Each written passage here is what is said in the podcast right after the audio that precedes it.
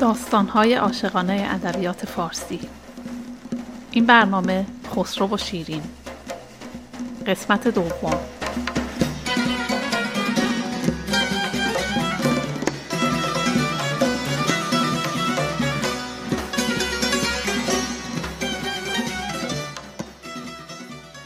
دوستان سلام. من محشید هستم و در این برنامه قسمت دوم داستان عاشقانه خسرو و شیرین رو براتون تعریف می‌کنم. در تهیه این برنامه نادر عزیز با خوندن بخشی از شعرها با من همکاری کرده. منابع من برای تهیه این برنامه عبارتند از منظومه خسرو و شیرین اثر نظامی گنجهی، کتاب داستانهای دلانگیز ادبیات فارسی نوشته زهرا خانلری و کانال کتاب گویا در یوتیوب.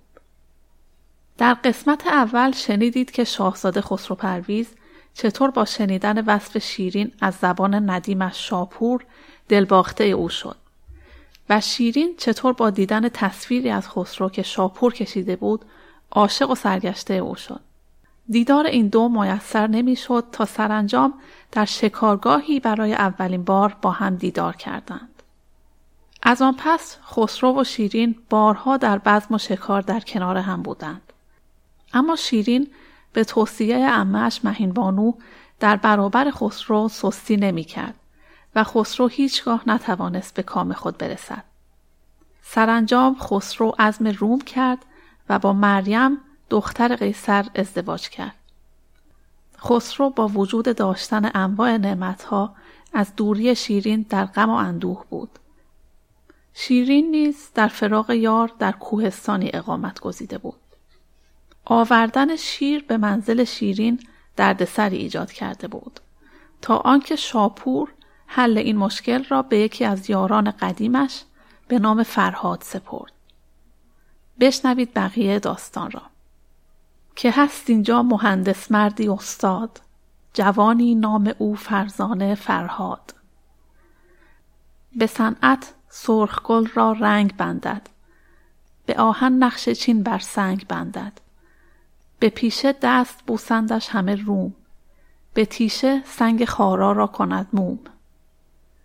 شاپور فرهاد کوهکن را به درگاه آورد. در آمد کوهکن مانند کوهی که او آمد خلایق را شکوهی. چو یک پیل از ستبری و بلندی به مقدار دو پیلش زورمندی.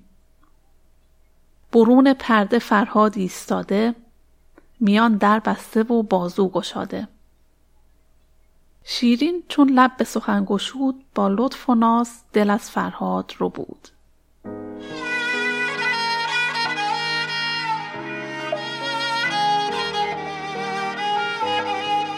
به شیرین خنده های شکرین ساز در آمد شکر شیرین به آواز. چو بگرفت آن سخن فرهاد در گوش زگرمی خون گرفتش در جگر جوش. پس آنگه گفت که ای دانند استاد چنان خواهم که گردانی مرا شاد. گله دور است و ما محتاج شیریم تلسمی کن که شیر آسان بگیریم. ز ما تا گوسفندان یک دو فرسنگ بباید کند جویی محکم از سنگ. ز شیرین گفتن و گفتار شیرین شده هوش از سر فرهاد مسکین. سخنها را شنیدن می توانست ولیکن فهم کردن می ندانست. چو آگه گشت از آن فندیش فرهاد فکند آن حکم را بر دیده بنیاد. به یک ماه از میان سنگ خارا چو دریا کرد جویی آشکارا. خبر بردند شیرین را که فرهاد به ماهی حوزه بست و جوی بگشاد. اسی بر دست فرهاد آفرین کرد که رحمت بر چنان کس کنچنین کرد. چو زحمت دور شد نزدیک خواندش ز نزدیکان خود برتر نشاندش. شیرین به عنوان دستمزد گوشواره خود را به فرهاد داد. اما فرهاد با احترام فراوان گوشواره را نثار خود شیرین کرد و روی به صحرا نهاد. شیرین من بمان مگر این روزگار تخ فرهاد خسته را به نگاهی امان دهد. در زلف شب گره بزنان زلف مست را. شاید شبم به سوی تو راهی نشان دهد. حرفی بزن که عشق به هر واژه گل کند ما را نصیب دیگری از این زمان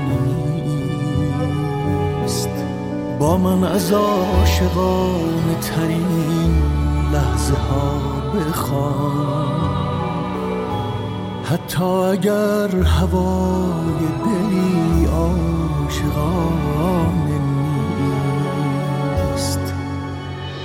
با من بخوان تا این ترانه را با تو سفر کنم. با من بخوان تا در هوای تو شب را سهر کنم. با من بخوان تا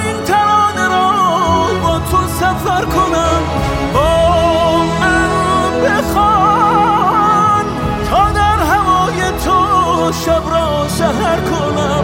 با من داستان عشق فرهاد بر سر زبانها میگشت تا به گوش خسرو رسید. یکی محرم ز نزدیکان درگاه فرو گفت این حکایت جمله با شاه که فرهاد از غم شیرین چنان شد که در عالم حدیثش داستان شد. ملک چون کرد گوش این داستان را هوس در دل فزود آن دلستان را.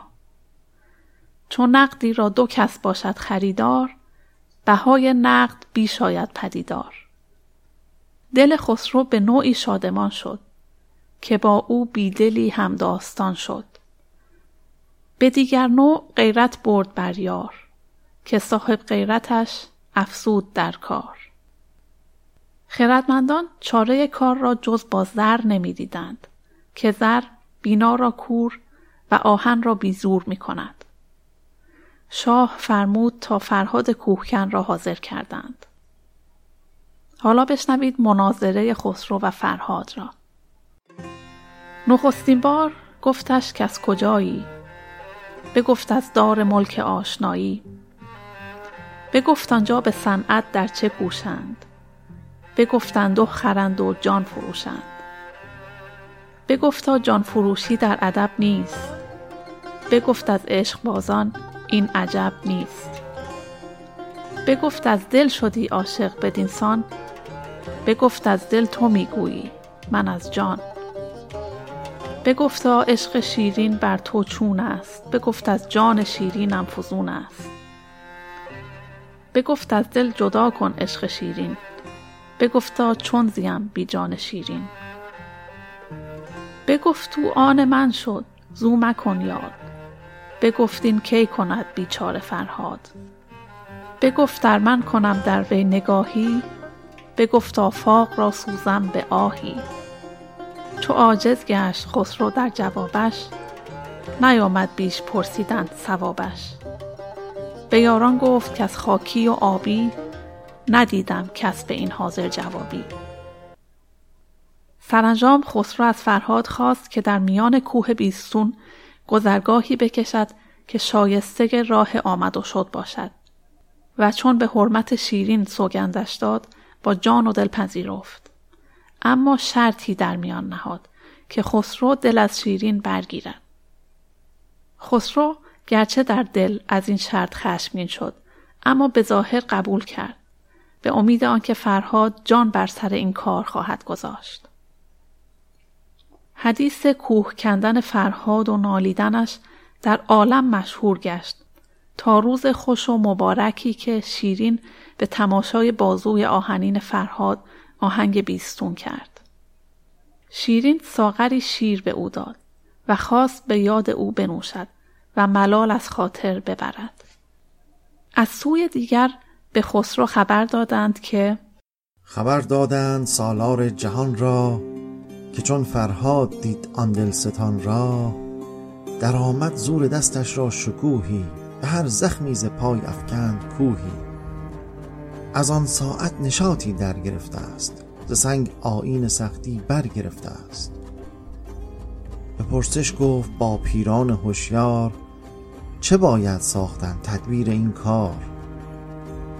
چون این گفتند پیران خردمند که گر خواهی که آسان گردد این مجد فرو کن قاصدی را که سر راه بدو گوید که شیرین مرد ناگاه.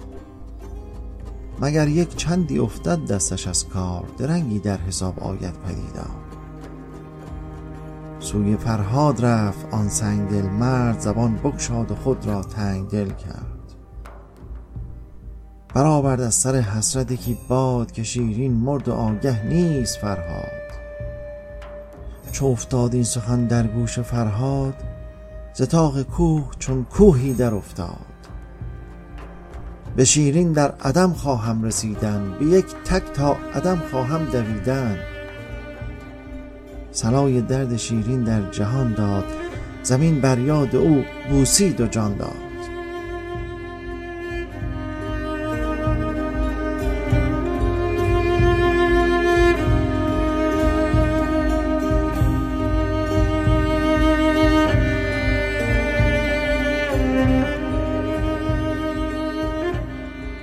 زمانی نگذشت که تقدیر حادثه تازه‌ای پیش آورد که دل شیرین را آرامشی بخشید و آن مرگ مریم بود.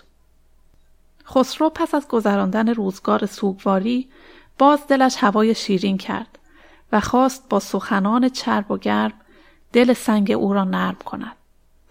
اما شیرین که میپنداش خسرو بهتر از آن وضع او را طلب می کند و با فرستادن مهد او را به کابین خود می آورد و عروس خیش می کند ناز و اتاب را آغاز کرد و هرچه شاه بر اصرار خود می افزود مویی از نازش کم نمی شد تا خسرو از این همه ناز عاجز ماند و به فکر افتاد یار مهربانی به چنگ آورد و او را به رقابت بیاندازد.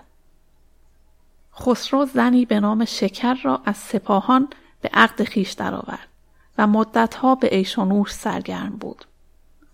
اما همین که دلش از شیرینی شکر زده شد باز از صدای شیرین شوری در سرش افتاد. چو بگرفت از شکر خوردن دل شاه به نوشاباد شیرین شد دگر راه. ز شیرین تا شکر فرقی عیان است که شیرین جان و شکر جای جان است.